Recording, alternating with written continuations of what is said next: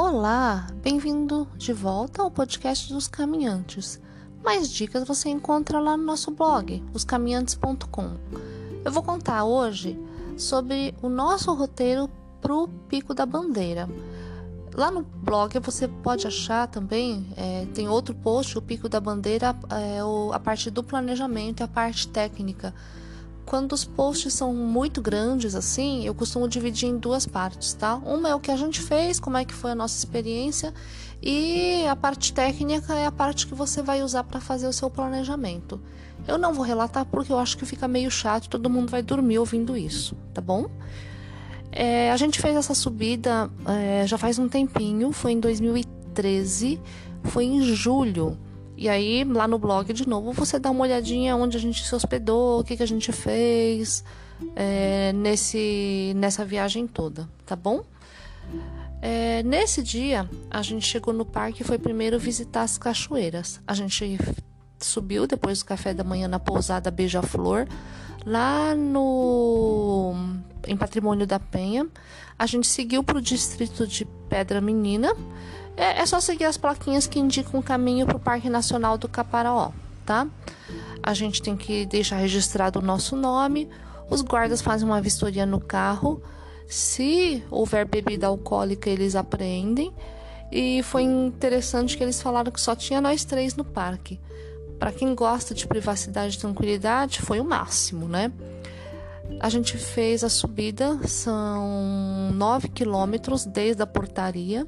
E a gente chegou no, acampamento Macieira. A gente subiu pelo lado capixaba, não o lado mineiro que muita gente sobe, tá? É um lugar bem arrumadinho, gramado, com banco e mesa de madeira e banheiro. Então a gente começou o passeio visitando as cachoeiras. Veja bem, a gente ia pernoitar essa noite, então a gente fez só isso, tá? Visitou as cachoeiras, a primeira é, as sete pilões é uma caminhadinha bem tranquilinha, coisa de 15, 20 minutos você chega lá. Um poço bem bonito, aquela coisa de borda infinita. As fotos do blog você pode ver estão vazias porque ninguém teve coragem para pular naquela água gelada, tá? Quando a gente estava saindo dessa, dessa cachoeira, é, a gente viu a, a virada do tempo, que no sul o pessoal costuma chamar de viração mas a gente chama aqui de neblina ou cerração. É, e assim, não é uma coisa que assim, é, é até bonito, sabe? Porque as nuvens vêm subindo, você vê as nuvens densas chegando, você quase pode sentir cortar as nuvens.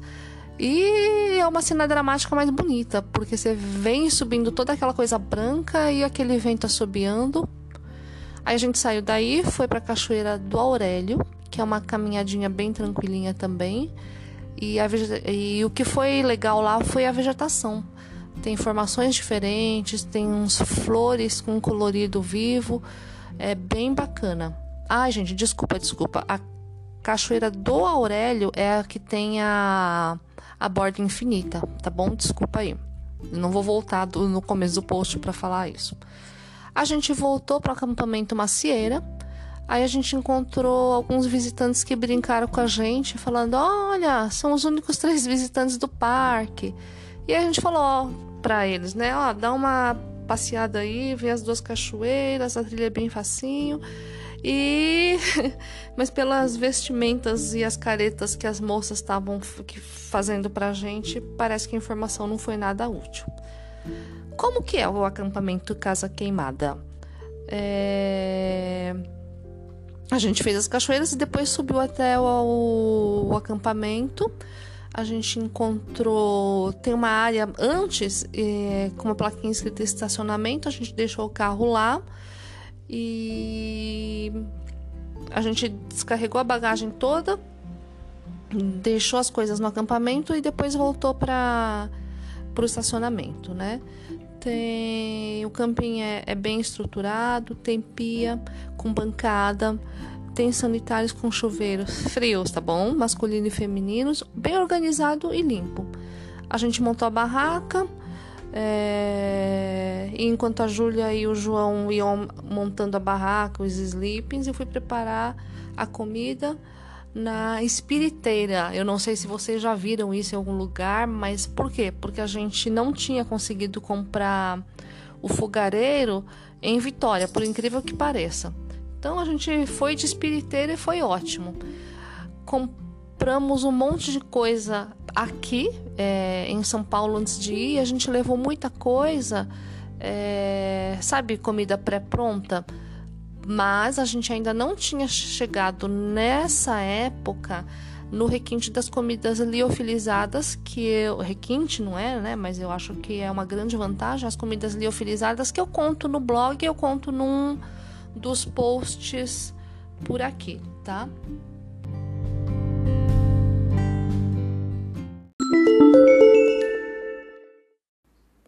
Os alimentos liofilizados que eu falei tá lá no episódio 22 da primeira temporada, ou no blog você consegue ver também.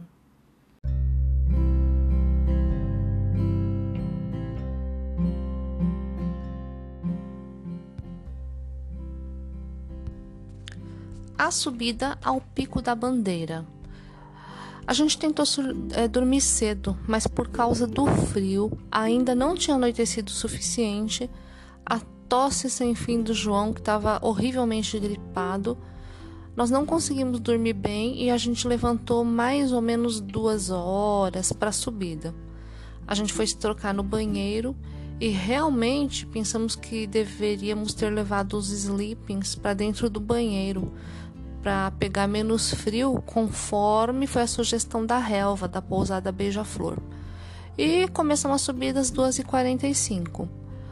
Os guarda-parques tinham comentado e o seu Egídio, no nosso primeiro post sobre patrimônio da Penha, que a gente conta no blog, ele tinha falado que a noite estava perfeita e eles tinham falado isso, que o céu estrelado lindo é, era fruto desse frio intenso e que a gente ia conseguir fazer a subida sem chuva.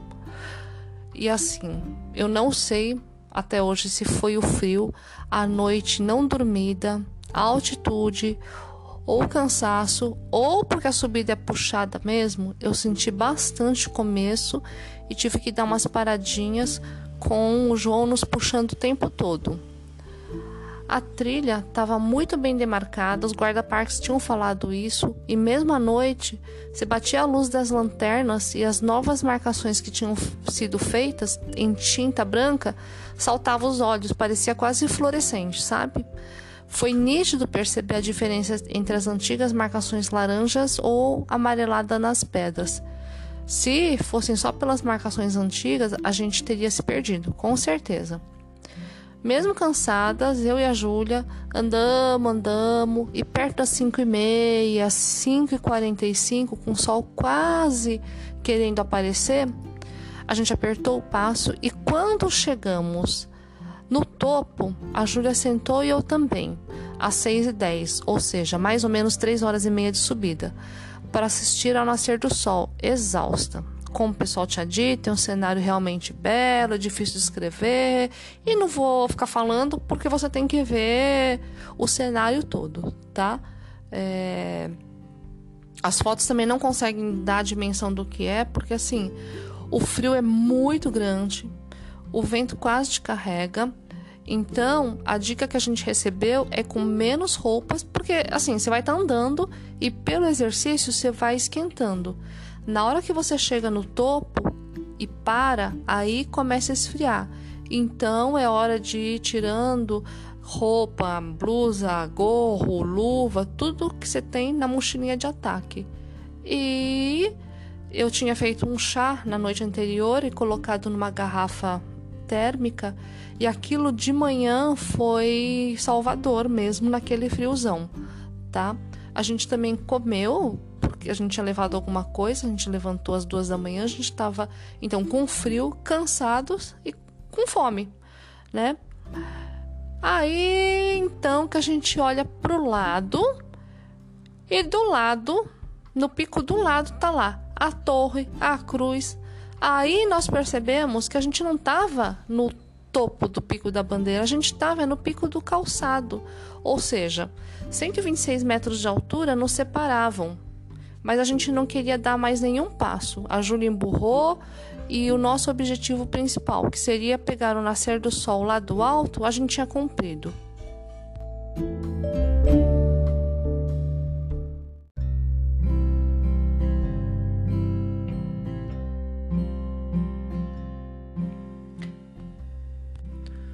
O João disse que ele já tinha visto antes, mas se a gente continuasse a caminhar, nós não teríamos conseguido assistir sentadinhos o espetáculo do nascer do sol e concluímos que já estava de bom tamanho por aquele dia. Nós ficamos no pico até às 7 horas da manhã e mesmo com o nascer do sol não esquentava de jeito nenhum. O sol já ia subindo, o frio foi piorando, porque a gente estava parado, né? Então fomos descendo mais calmamente. Eu li em alguns relatos e pudemos constatar que é verdade. A luz do dia, sem pressa, sem hora para chegar, e, enxer né? e enxergando, você se dá conta do tamanho da caminhada. São 4 quilômetros, mas alguns trechos são bem cansativos. Chegamos no acampamento às 10 horas da manhã, bem cansados. Desmontamos a barraca, as tralhas de camping e descemos até a Pedra Menina para almoçar lá e depois seguir viagem de volta para Patrimônio da Penha. É, gente, era para ser o relato da chegada ao Pico da Bandeira, mas às vezes a gente não consegue cumprir com os nossos objetivos e a gente tem que se dar por feliz, é, saber que as aventuras na natureza não são assim como a gente planeja, de vez em quando, e curtir esse momento. Até mais. Como eu já falei, mais dicas lá no nosso blog, oscaminhantes.com. Um beijo e até a próxima.